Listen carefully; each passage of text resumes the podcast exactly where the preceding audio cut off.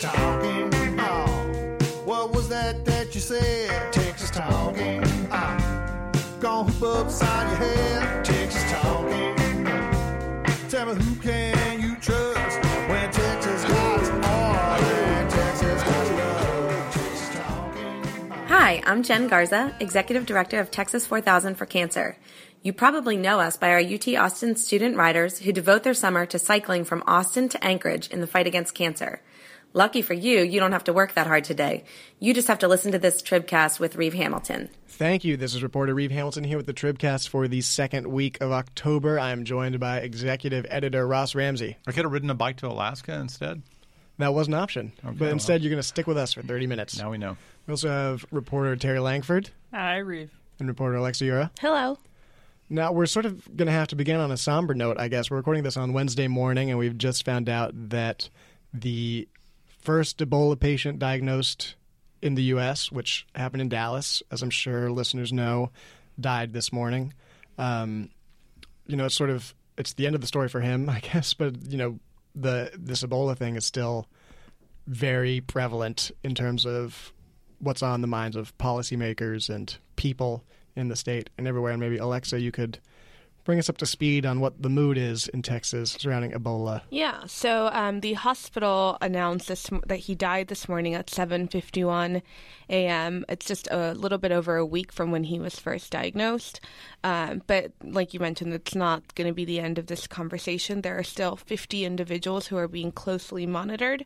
10 of them are said to be at high risk for possible contraction of the virus after coming in contact with the patient while he was showing symptoms. Four of those are his family members who remain quarantined somewhere in Dallas in an undisclosed location. So that will still be part of it. Lawmakers are trying to figure out what happened in the system that this man was sent home from his first visit to the emergency room when he was already showing symptoms and told hospital staff that he had been to like, to Africa and um, could have been, and everything indicated that this could have been an Ebola case. He was sent home with a prescription for antibiotics. So now they're trying to figure out what happened there. And they're also talking about ways to improve the state's public health system. In a case like this, the local health department has to take the lead in responding to something like this. And not all health departments were created equally. And so there's that question as well. So nobody else is hospitalized at this point. No, nobody else is hospitalized. Nobody else is showing symptoms. You have to be showing symptoms to be contagious. So the risk for for other people becoming infected is very very low because no one is showing symptoms. Not to be overly generous, but like how how big of a mess up is it for these doctors to having never, uh, you know, a case like this never having been in the U.S. before messing it up the first time around? Well, I mean, they there was there were checklists involved. The CDC had been sending hospitals information about how to prepare for this, how to screen for this.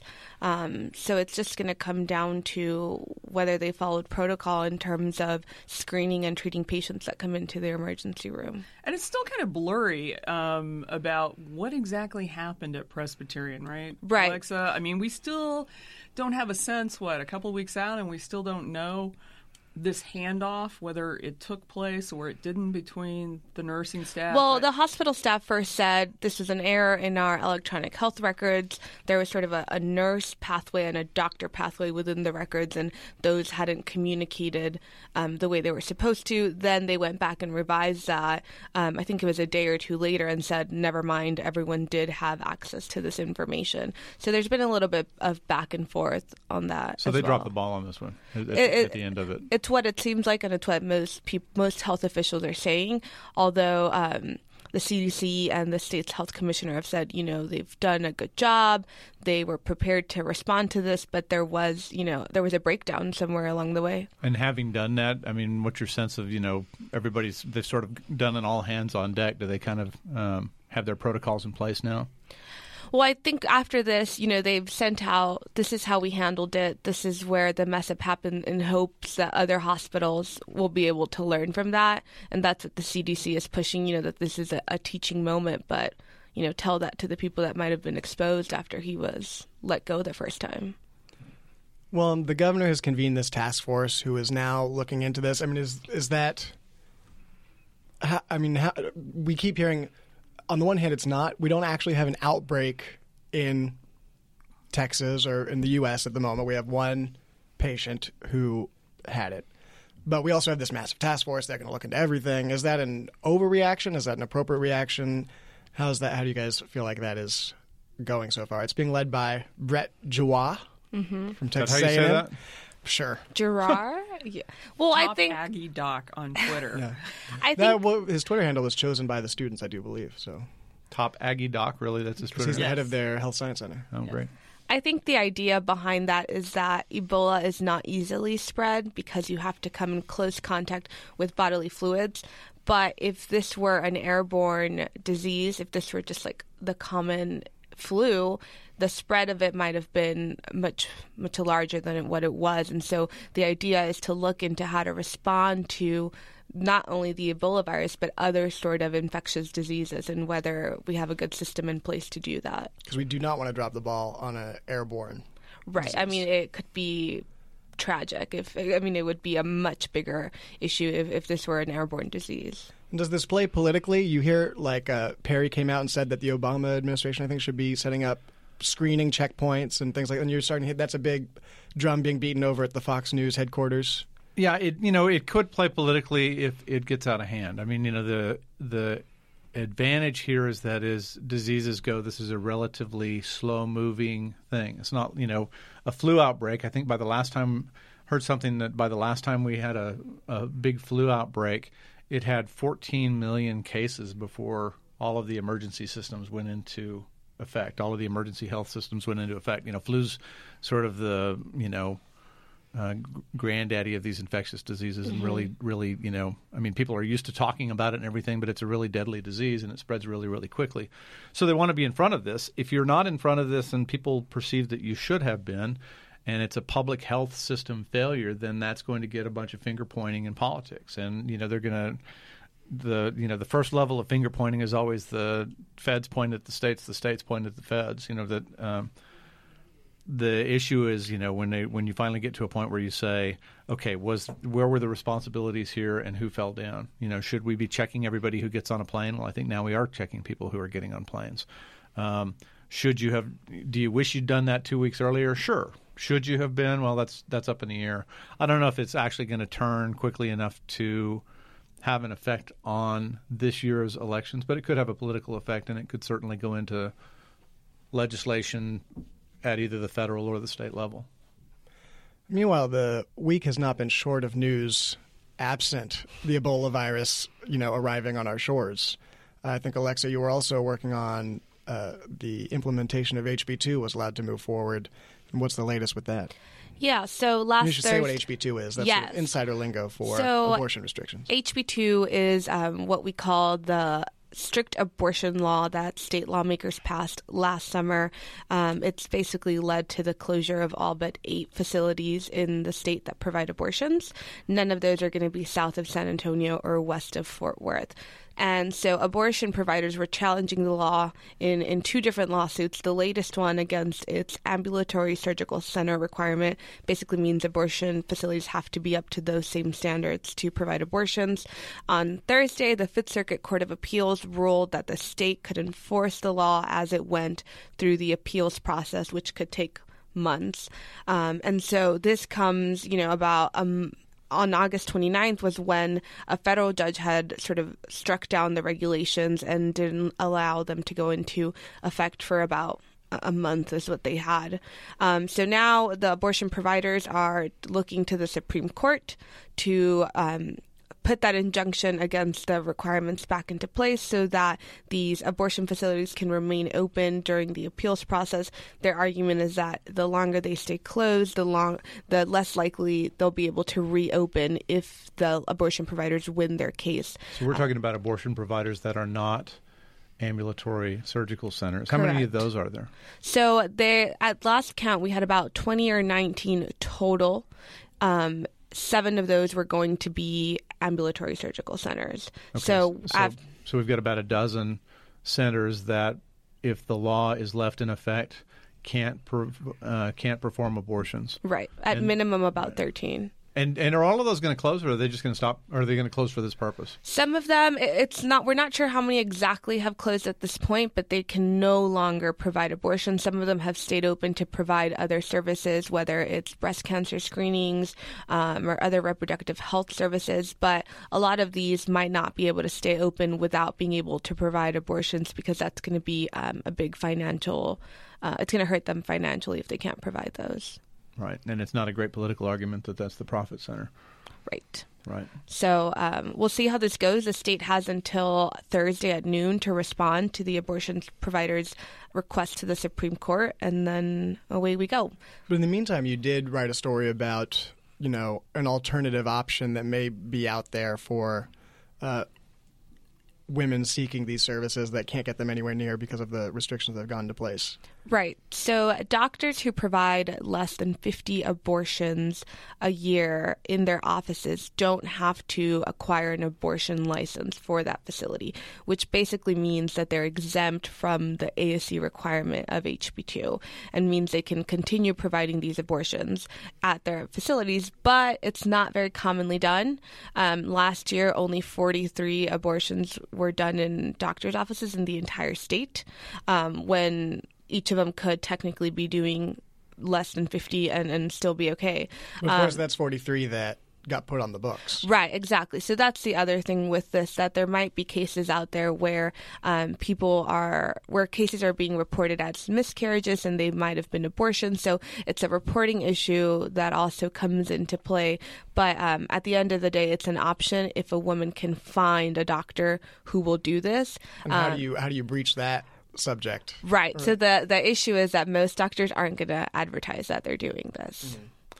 And, the, how, and what are the chances you think now that that story has been written that you see some bills about that in the coming legislative session? Well, you know, it was interesting.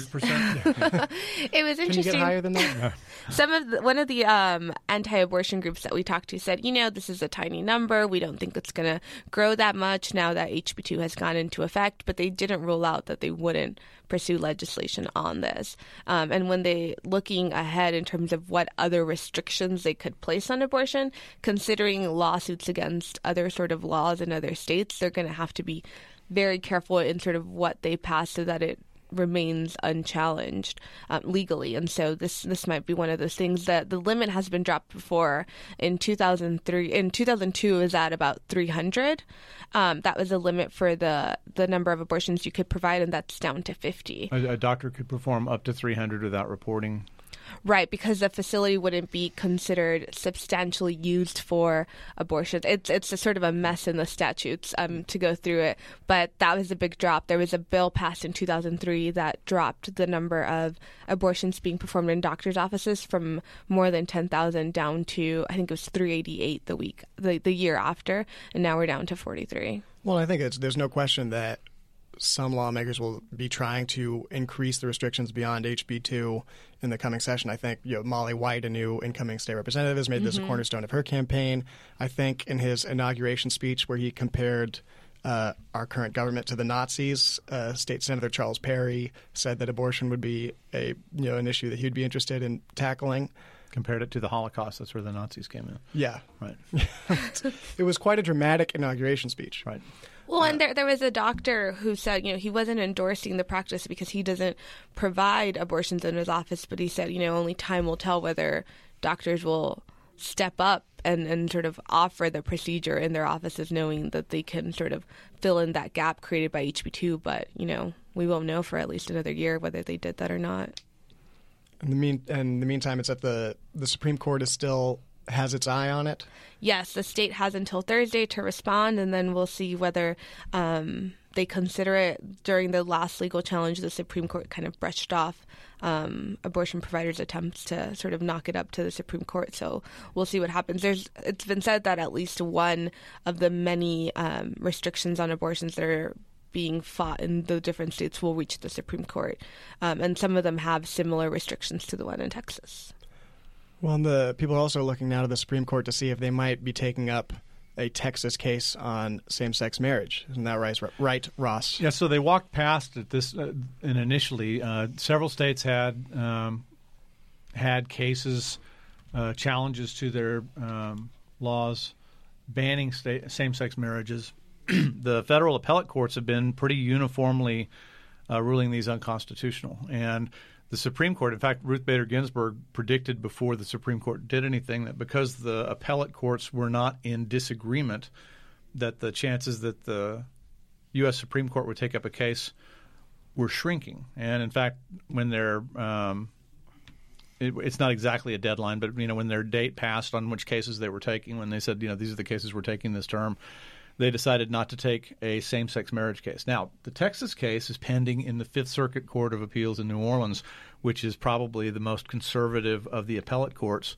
And if that court doesn't stay in harmony with all the other appellate courts, then the Supremes could look at it and say, okay, now we're taking the case. And they can do that anytime they want to. They don't have to wait for their next term. They could do it, you know, whenever. But even- Fifth, Fifth Circuit. Even Ginsburg, who I think has officiated the gay wedding, has uh, you know said that we're not basically indicated that they wouldn't do it until there was some disagreement at the federal level. Right. So, you know, if you're looking for the disagreement, watch the Fifth Circuit. It's kind of the short form here. Yeah.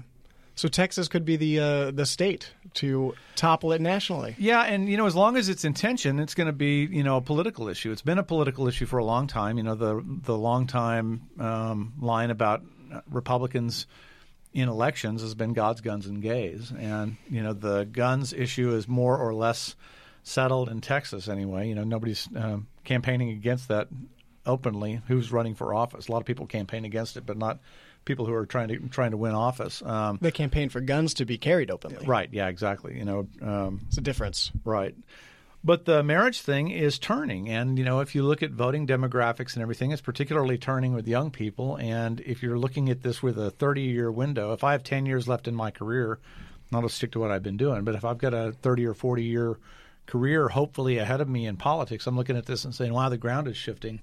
It'd be great if the courts settled this so I just didn't have to answer the question.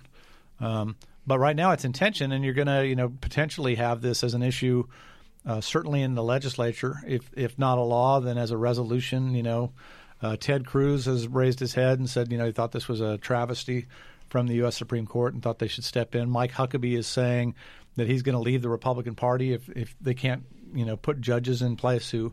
Uh, can't see this as clearly as he thinks they ought to be able to see it. Where's he going to go? Uh, he said he was going to start an independent thing for, for God fearing Christians. And, he and Alec Baldwin could both leave the country together. And, and start their own country. It'll be it'll be great. Um, so you know, I think it's a it's a really interesting political issue. It's it's happening a little bit too late, and there's not really a, a race where this is a big issue in this particular election cycle. But as you go through the next legislative session and into the next cycle Well, and into the presidential race, I think it will be. I mean, it's not. Could it have been an issue in this cycle? It's obviously something that Greg Abbott, as the state's attorney general, is involved in. Right? He filed the appeal for the state to the. He's defended the state's Defense of Marriage Act, and you know has been um, vociferous about it. And you know it's clearly an issue where he and Wendy Davis are on opposite sides. It's clearly an issue where Dan Patrick and Leticia Van de Putte in the lieutenant governor's race are on opposite sides, and they haven't stuck their head up as much. But I think um, Dan, uh, Sam Houston and Ken Paxton in the attorney general's race, same issue. I just think it's flaring a little bit late. And it's not clear what an elected official could do at this point, other than just you know sit by the phone and wait for the court to call. And yeah, pa- I think if anything, it helps the part that both parties sort of lay the groundwork with young Hispanics who are becoming who are going to become a much larger voting population in in the next in the coming elections, and obviously the tides are turning within them in terms of what they think about gay marriage. And Perry has said that on his presidential bid, he doesn't want to be talking about social issues like this. So we'll see if that really becomes a big thing for him. In the meantime, he has to deal with his indictment. And Terri's going to give us the latest on that as soon as Ross gets this comment in. Well, I just I think this is going to play in the early days of the presidential race. It's you know we're already in the we're already at the beginning of the financial primary for president, and these candidates are going around talking to people who put the seed money into presidential campaigns, and you know this is going to be an issue. Where are you on this? How does that position you against the other Republicans in this race? It's not going to be an issue on the Democratic side, and e- even if there were more than one candidate over there, I think it's you know Hillary and the dwarves, and at, at mm-hmm. this point, but the Republicans have a bunch of candidates, and they're all going to find their place on the spectrum for this issue, and then hope that it lands them in the right place with voters you know, for an election that's 18 or 18 or 20 months away, Which spectrum is that? Is that like the Kinsey scale? kind of. Masters of primaries. So Terri, what's the latest with uh, the Perry indictment? His lawyers filed something. Yes, they did. Um, you know, we're in this sort of uh, pre-trial motions back and forth, the tit for tat. You'll see a lot of stuff what my mother would call the Nicky Hokey stage, where it, it seems petty. The but, Nikki Hokey stage? Well, the It's like a country music star. you know. You know, it's like very Nikki Hokey. It seems petty, but but Can we back? What is what? What is Nicky Hokey? I don't know what Petty. Nikki Hokey petty. is. Is that like a nonsense? Is that is there someone with that name? No, there's no one with that name. this Is it just a nonsense phrase? It's a nonsense phrase. We don't like to, we don't like those on our podcast. It's picky, picky. It's, It's just very picky. Um, but you'll see that in this pretrial phase. And what we're seeing right now is a motion from Perry's um, legal team that the special prosecutor it was not properly sworn in. So therefore, this proceeding needs to, you know, halt or, or whatever. But he has not really been sworn in. So this is an objection they're making right now. But the special prosecutor seems to think he was sworn in. He remembers being sworn in, and so does the judge. So both of them. It, this will come up probably on Monday when we have a sort of a housekeeping uh, check-in with both sides. There's not really anything going to be decided um, because right now we have motions to quash from the Perry team on the indictment. We don't have a response from the special prosecutor, who may or may not have been sworn in properly. Um, but McCrum has not filed his responses. He's, He's the special prosecutor. He is the special prosecutor, Mike McCrum of San Antonio. He has indicated that he'll probably have those responses filed later in October. He's hired a second attorney, David Gonzalez of uh, Austin, and so we've got two attorneys, uh, two prosecutors now. Um, but yes, this issue about whether or not he's been sworn in seems to be um, that will probably be the first thing they talk about on Monday's hearing. None of this looks like a fast close for the governor here. No, it's Unless I guess unless the judge came in and said, "Well, yeah, it, you know this this particular Nikki Hokey is a good one." Nikki Hokey. Right. If anything, it seems to even But you never delay know. it a The little Nikki bit Hokey longer. can, you know, um, Sometimes these work. These Right. work. Kay, Hut- And- Kay Bailey Hutchison, when she was uh, uh, indicted, got her indictments knocked down a couple of times. right. Um, here in the Nikki Hokey stage. Yeah, in the Nikki Hokey stage. Yes. Say Nikki Hokey one more time. I hope we can get Nikki Hokey to do our Tribcast intro next week. Maybe Nikki Hokey will help help out with the music. I hear they're very good. They were played it, playing it at small stage at ACL. Yeah, it was one of those early morning. Right. The can, can, can you also update us on a, on another Ah, legal battle that is brewing and soon to overtake the media? I, I, I doubt that. Uh, but uh, we've got a voter ID, a federal case down in Corpus Christi where a judge is going to make a decision sometime. We don't know yet when. Um, but Judges are so lazy. They're going to wait until Friday at 5 Sitting in the back p.m. room full of pillows and a hookah. Welcome and, to you know, my not- life. Not doing anyway, we've got a federal judge in Corpus Christi, and she is uh, considering uh, the evidence she heard at trial down there. Meanwhile, uh, up here in Austin, the Larry Meyers, who is the Republican turned Democrat on the Court of Criminal Appeals, has filed his own lawsuit and running for a spot on the Texas Supreme and Court. running for a spot on the Texas Supreme Court. But he Uh, says this is not a campaign gimmick. he says it's not a campaign gimmick, but he is he is suing suing the state of Texas over uh, voter ID. He says the statute clearly says uh, that the that the state has to prevent and punish election fraud, not prevent it. That's not in the statute. So therefore. Uh, he says that this is dissuading voting and that um, the law is wrong, and so that's where we are right now. So they're only supposed to act, he says, when when actual voting fraud has taken place, not not when it might. Right, not when it might. Okay. So we'll see where that So goes. is she likely to rule before the? excuse me. Is she likely to rule before the election, or, or I mean, are the lawyers speculating about that? Or? They aren't, um, but she has kind of kept this action, and we're talking about the Corpus Federal Right, case again. Um, she has moved that along. So we, there seems to be a sense that, in all likelihood, she would before the election, but no one can say. But it's unlikely it would disrupt this particular election since this election's already underway, right? Or do we even know that? Uh, I don't think it would, but you know, Yeah. I'm, Has I'm not a lawyer by trade, Ross. has the uh, what I'm blanking on his name. The judge on the Court of Criminal Appeals. Larry Meyers. Did he has he said what the tipping point was for him to switch parties? Yeah, uh, on switching parties, I don't know. Um, He probably has, but we're all Yeah. clueless. Yeah. I think Jay Jay's that's Jay's department. He wrote that story. But it it was not. It was before voter ID. Well, this is not the issue Right. that is. No, he did that last year. Yeah, it was well before because he ran in the primary earlier this year and filed last December Mm-hmm. as a Democrat. How long was he a Republican for? The whole time he was on the Court of Criminal Appeals, I think he came He's on in the early '90s, Right. early to mid '90s. Yes.